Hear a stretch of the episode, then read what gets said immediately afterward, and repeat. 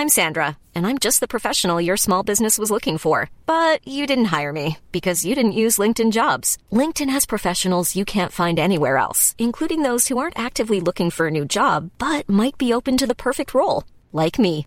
In a given month, over 70% of LinkedIn users don't visit other leading job sites. So if you're not looking on LinkedIn, you'll miss out on great candidates like Sandra. Start hiring professionals like a professional. Post your free job on linkedin.com/people today. The FT. Hello, and welcome back to FT Science, where our show this week is even fuller than usual. We'll hear who's won this week's Lasker Prize, the most respected award in medicine short of the Nobel. The Lasker Awards have a long history of really shining a light on some of the most important innovation in medical and clinical research.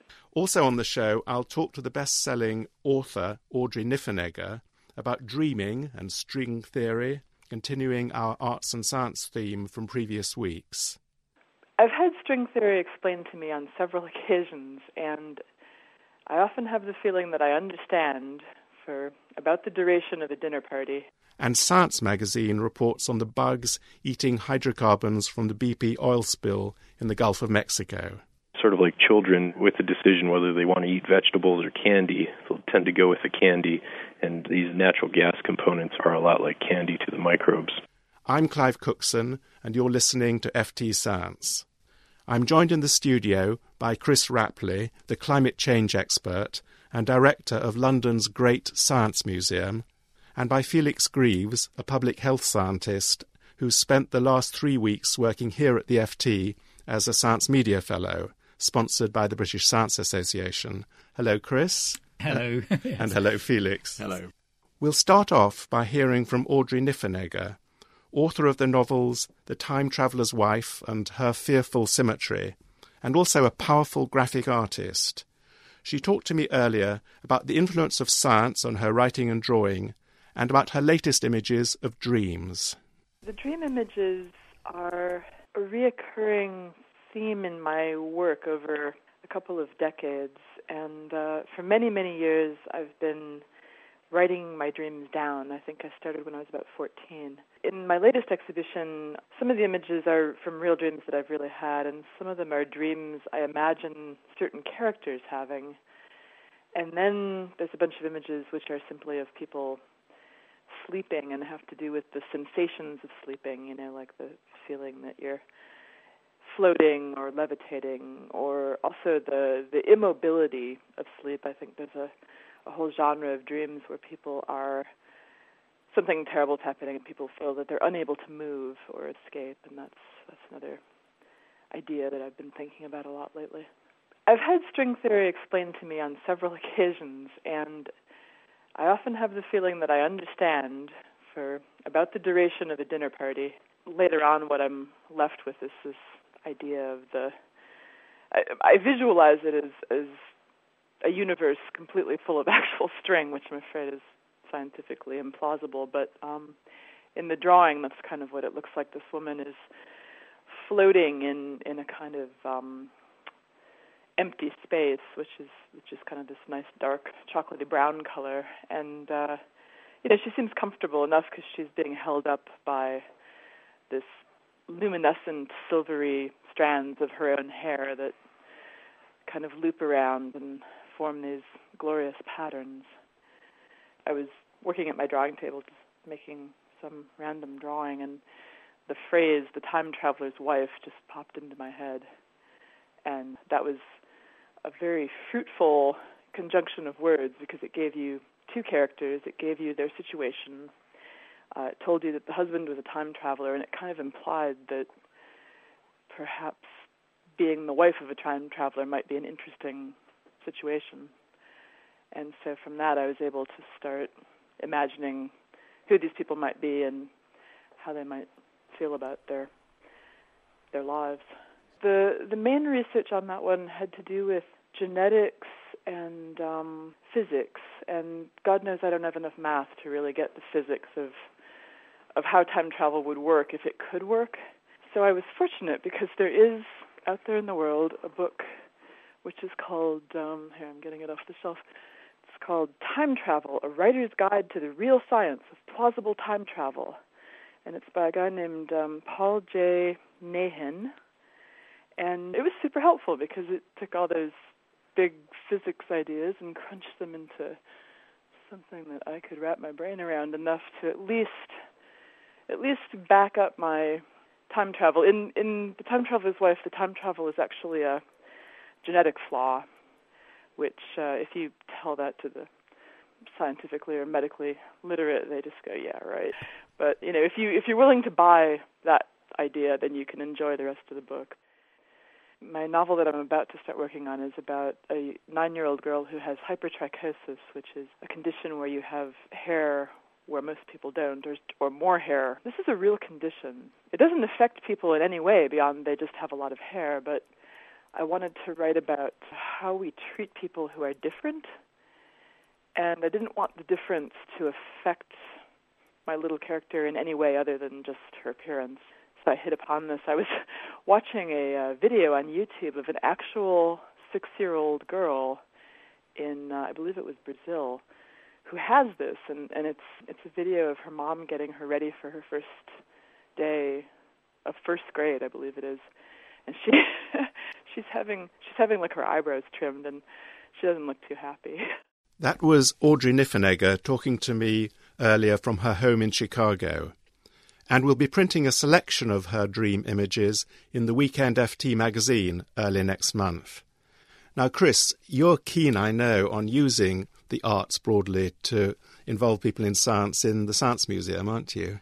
Well, well, very much so, and and and more broadly, it seems to me that there's a, a very interesting conjunction here between science and what we might generally call the arts. A scientist's authority, by and large, is perceived to come from their dispassionate uh, communication of facts. But we know that in many cases, um, persuading people to accept something cannot be done simply by presenting the facts alone.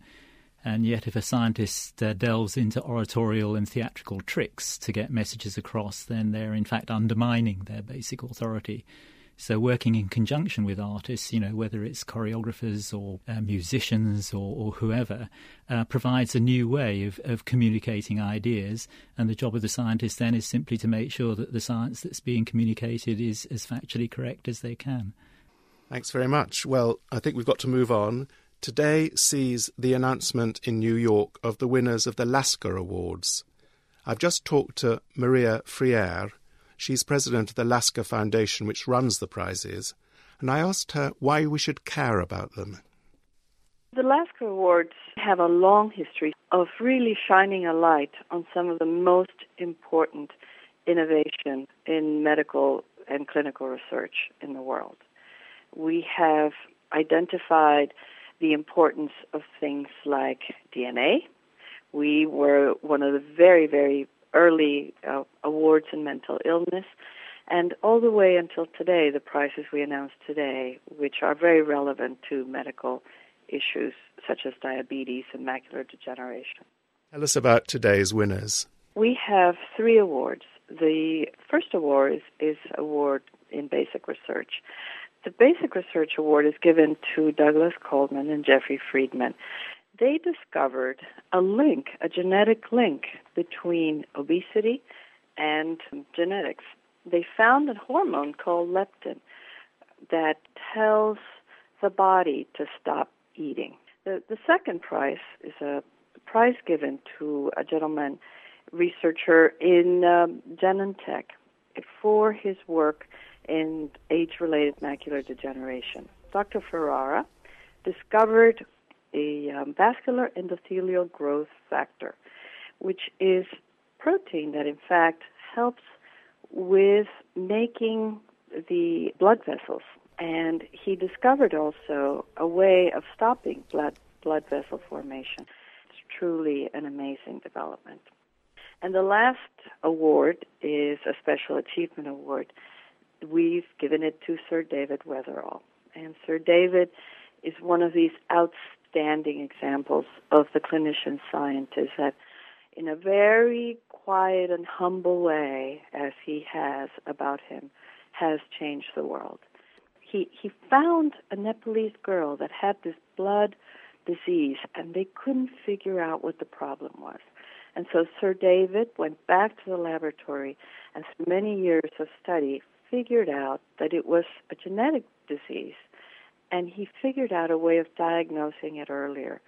So not only did he work from the bench, he was one of these examples of people that went from the bedside to the bench and back to the bedside. But he also transformed the way that scientists and clinicians interacted and the way that you train clinicians and scientists all over the world. His contribution to science is that of a statesman. Well, those sound, sound like worthy winners for all three prizes. What will it mean to the men involved? Each award carries $250,000, and if there's more than one winner, as in the case of the basic award, that amount of money is split between the two. But it's more than that. And and maybe I can quote Sir David. I was quite moved. What he said to me, this was an enormous honor for him. But he said, you know, what's more important to me is that by gaining this award, maybe people will start paying more attention to this disease, it's thalassemia, which he has dedicated his life to. So it's not only important for the recognition in financial terms, but I think for them, it's more important for the recognition of many, many, many years of very hard work. Chris, I'm interested in your view of awards. Obviously, prizes like the Lasker do a great job of drawing attention to outstanding work. But would you agree with me that we're in danger of having an excessive proliferation of prizes now? Uh, I'm I'm not sure I do agree. Uh, actually, I, I, I, think that prizes fulfil a, a, really important role. They they celebrate excellence, and they also uh, indicate what the peer experts believe is historic and allow everybody then to try and distinguish what you might call the wheat from the chaff. And and particularly for young scientists as they develop, to encourage them and encourage les autres. Well, Felix, you're a developing young scientist. What's your view? Might it inspire you in any way, the thought of a prize? Well, absolutely. I mean, it's nice to have something that you can put on your CV, but at the same time, you do see those arguments that are quite similar to those ones about grade inflation on the A levels. That if there's, if everyone's got one, do they really count as much? Let's talk now, Chris, about your own work. First, as director of the British Antarctic Survey, and now head of the, the Science Museum and let's focus on climate change. How should a great public institution like the Science Museum present an issue such as climate change, where there's obviously a scientific consensus and there's clearly a vocal group of skeptics who are challenging what you're saying. I think it's been really regrettable that over the last year we seem to have descended into a dreadful, shrill debate where one side is determined to prove they're right and therefore prove that the others are wrong. Whereas, in fact, in very complex issues like this, what we need is a dialogue because probably 80% of the terrain is not disputed, and then there are some areas where we need to talk. At the Science Museum, we have a very strong, what we call audience advocacy unit, who go out amongst our visitors and discover what they know about things and what they think about things. Um, and as we've prepared for our Atmosphere Exploring Climate Science exhibition, which we'll launch in December, we've exposed the fact that generally the understanding of the issues of climate science are very, very, very hazy. The, the Science Museum is not the science community. The Science Museum is a place that people come to have an enjoyable day out. They expect a, some sort of a science museum experience, which is to learn something and for their children to learn something. And so our approach has been to provide an engaging, immersive, memorable experience which provides a framework to help people engage with this subject, feel more confident about it, and then make sense of the discussion that they then hear in the public arena. Well, give us a bit more of a preview of how you're going to do that in the Exploring Climate Science. Okay, well, we thought long and hard about, you know, what are the basic messages that we're trying to get across? And really, it boils down to five messages. The Earth's climate system is complex and interconnected, and it's very difficult to do one large thing and not have the whole system respond. The second thing is that there are greenhouse gases. A jolly good thing there are because they keep the planet's surface 30 degrees warmer than it would otherwise be, and we wouldn't be here having this discussion if they weren't there. And they play a role in the heat balance of the planet, and if you change the greenhouse gases, it will have some consequences. The third thing is that there is indisputable evidence that humanity, by burning fossil fuels, about half a trillion tons of carbon over the last hundred years or so, have significantly changed the uh, amount of carbon dioxide in the atmosphere. And I, I, go back to my time as director of British Antarctic Survey. We're very much involved in the extraction of ice cores from the Antarctic, which have been one of the key sources of evidence that this is true, but of course the direct measurements over the last 50 years have shown this too. So really the issue is by how much and what will the consequences be. The final thing is that there are jolly good reasons for going for a low carbon future anyway, not the least, you know, looming of peak oil, the fact that oil comes from parts of the world which are often, you know, unstable and not reliable. And so there are, there are business opportunities out there uh, for those that move into this, you know, new technological revolution. So really that's the message that we are getting across. That's the educational side, but will there be a fun side as well? Of course. The, the whole thing will be a memorable, immersive, fun experience we're using interactives, which the Science Museum is a pioneer and, uh, and excels at. We've also got some fascinating objects. There will be an ice core on gallery, a real one, and a lot of other interesting objects too. So, if at the end of the day our visitors walk out saying, you know, that was great, and then saying to their neighbours and friends, you know, you really ought to go. It's fun, and uh, uh, and you you know you learn something too. That'd be that's our goal. Are we going, Felix? Many scientists have very early and very fond memories of the Science Museum as somewhere that really set them off on their journey. I sort of, I certainly did. I remember playing with those interactive things and seeing those great big machines and clanking wheels. So, um, you know, anything that they can do in that area, um, I would look forward to seeing. It's interesting. It was our centenary year last year, and we um, awarded all British Nobel Prize winners honorary fellowship of the museum. And those that came to the uh, little celebration we held, to a person, uh, said to me, You know, when I was uh, 15 years old or whatever, I was in the Science Museum, and as often as not, you'd see the involuntary hand cranking motion as they recollected making some machine work. So, yes, that's our, that's our forte. Are you enjoying being director of the museum? How what does it feel like? Well, I guess it's being left in charge of the sweet store, really. Um, uh, and uh, I suppose there are two wonderful privileges. One is in the middle of the day just to walk out and see people having those life enhancing experiences and just hear the hubbub and, and, and see the intergenerational discussion. That's that's what's wonderful about the Science Museum. You see uncle talking to nephew and saying, Do you realise granddad built, designed, or we had one of those, or whatever. And then the other privilege I have, which which people don't, is that um, late at night, after events, I can walk through the museum and in the half light really stand and contemplate some of the objects and think back. And you, you look at Stephenson's rocket and realise that you know Stephenson's hands were on this, and uh, imagine the history and the narrative, the stories it can tell. And uh, when you're on your own and sampling the, the objects in that way, that, that is a fantastic privilege. Lucky you, Chris. Now let's move on to Robert Frederick and his report from Science Magazine in Washington about another environmental issue. Thanks, Clive. The Deepwater Horizon blowout in the Gulf of Mexico was the largest offshore oil spill in history. While the cleanup process is still underway at the surface and along the coasts, oil plumes deep below the surface are expected to degrade naturally. While previous reports have shown that microbes were devouring the oil in these underwater plumes, a paper by David Valentine and colleagues in the latest issue of Science suggests that the microbes mostly are consuming the natural gas components from the spill, especially ethane, propane, and butane. The natural gas is spawning a microbial population, and what we now need to figure out is what that population is then doing with the oil. Study author David Valentine of the University of California, Santa Barbara researches how microbes interact with one another and with the environment. We think we're growing up a very rapid bloom of microorganisms on the natural gas, particularly the ethane and the propane and the butane. And then the question becomes once you have this population, will they turn to those oil components and biodegrade that rapidly, or will they not? The answer is uncertain. In part, that's because of the variability in when and where scientists sampled the Gulf waters. For example, with data taken in the weeks after Valentine's team's data, Rich Camilli and colleagues reported in a previous paper in Science that there was very little evidence of microbial degradation in and around the plume they tracked. When we compare the results that we got with Camilli's results, I think that they match up rather well. Again, study author David Valentine. And I think that the difference between the two is that in the samples they looked at, the higher hydrocarbons, the gases, the propane and the butane and the ethane may have already been removed from those, meaning that once those are gone, the respiration rates are likely to drop off quite dramatically.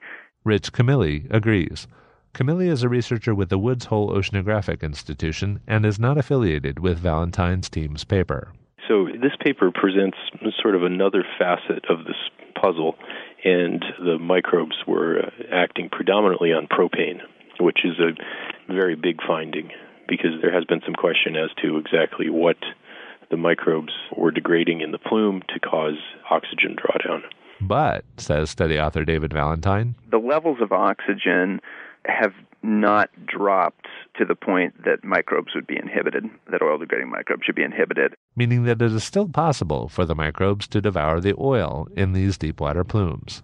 Again, Rich Camilli of the Woods Hole Oceanographic Institution. So, sort of like children with the decision whether they want to eat vegetables or candy, they'll tend to go with the candy, and these natural gas components are a lot like candy to the microbes. And then eventually, microbes may degrade some of the other compounds. But at a rate that so far looks to be much slower. For Science Magazine, I'm Robert Frederick. You can hear more of our weekly podcast at sciencemag.org. Back to you, Clive. Thanks very much, Robert, and thanks to AAAS and Science. Chris, however quickly the microbes eat up or don't eat up the spilt oil, the Deepwater Horizon disaster has obviously been a big political event, at least in the US. Do you think it's going to leave a lasting legacy of public opinion as far as energy and oil consumption, exploration in the Arctic and Antarctic, and so on? yes, of course, it, it, it will. It's uh, it's been a show changer in, in many respects, and I, I think a lot of people in the oil industry uh, recognise that. I think it's been a powerful warning about the dangers of the way that humans are dealing with the environment. On on the other hand, I know that you and I uh, would would probably starve in a, a, week if the supply of hydrocarbons were cut off at present. So we're all caught in this web. I think the other lessons to learn are the complexity of the Earth system, particularly the biological and chemical and physical interactions, you know, in, in the marine environment. But uh, the, the sort of bottom line that we have to bear in mind is that the, the planet is indifferent. The, the planet simply has behaviors, you know, Darwinian behaviors. The microbes respond, you know, to the candy and they'll eat it until it runs out. And what we have to figure out is how that plays out in our interests or not in our interests. But the planet it itself is indifferent and it will just go on doing things. And of course, oil seeps are a, are a natural occurrence, so there are microbes out there that munch up this stuff. Uh, but we just don't fully understand how effective they're going to be about preserving our interest. I suppose it really goes to show just how complicated a relationship humans have with their microbes. I mean, we can't live without with some of them, and there's certainly others we can't live without. But I think increasingly, as science starts to understand what these microbes do and actually starts to be able to fiddle with them so that they can do things for us, they may provide clues and answers to um, solving some of the questions we haven't quite got right yet. Thanks, Felix. Before we wrap up the show, I'd just like to ask you: You've spent three and a half weeks in a media environment, including attending the British Science Festival in Birmingham with me last week. You haven't been involved in media work before. What do you make of it all? It's a very different world from science, from, from the scientific community. I've seen the process of how news is made, which is very interesting but slightly terrifying sometimes. And I've seen how scientists sometimes get things very wrong when explaining things and don't help themselves. So I think the thing I'm going to take away is that scientists need to be thinking about how to engage the media. I mean, we do this work so people will know about it, and if we want people to know about it, we've got to explain it well, and not just to the rest of the scientific community, to a broader public. So I think scientists have a lot to learn. What was terrifying? Oh, uh, with the, the atmosphere of the newsroom, the deadlines, everything happens very, very quickly. The process by which news is generated and the very short attention span of the public. If something is new, you've got to get out there straight away. Otherwise, it'll be yesterday's news and no one will want to know. And what about the way the media, not just the FT, select their science stories and don't cover other things? Sometimes they've picked out and found the most interesting stories, but other times it was almost an issue of convenience. Was there a story that day? Was it presented to them? Was someone giving it to them on a plate? So I think the media in some respects does a great job, but in others, uh, and there are limitations of resources and time, um, but sometimes um, you, they may not cover the biggest or the most important things just for con- just for as a matter of convenience and time. Last question for you, Chris: How good a job are we in the media doing at covering science? Could do better, but scientists could do better too. Okay, well, that's a good note to finish on. All that's left is for me to thank very much my studio guests, Chris Rapley and Felix Greaves, for joining us. Thanks too to AAAS and Science Magazine. And thank you for listening. FT Science was produced by LJ Filotrani. I'm Clive Cookson. Goodbye. For more downloads, go to ft.com forward slash podcasts. Hi, I'm Daniel, founder of Pretty Litter. Did you know cats tend to hide symptoms of sickness and pain? I learned this the hard way after losing my cat, Gingy. So I created Pretty Litter, a health monitoring litter that helps detect early signs of illness by changing colors, saving you money and potentially your cat's life. Pretty Litter is veterinarian developed, and it's the easiest way to keep tabs on your fur baby's health right at home. Go to prettylitter.com and use code ACAST for 20% off your first order and a free cat toy. Terms and conditions apply. See site for details. Here at Bellingcat, we get to the bottom of things. From a global crisis to an underreported event, we find the facts using publicly available tools and resources, uncovering what is hidden on and below the surface. We connect the dots using social media posts, satellite images, and public records, and empower others to do the same by sharing how we do it. The ability to do so is only made possible by our readers, supporters, and community members. Care to join us? Learn how at bellingcat.com.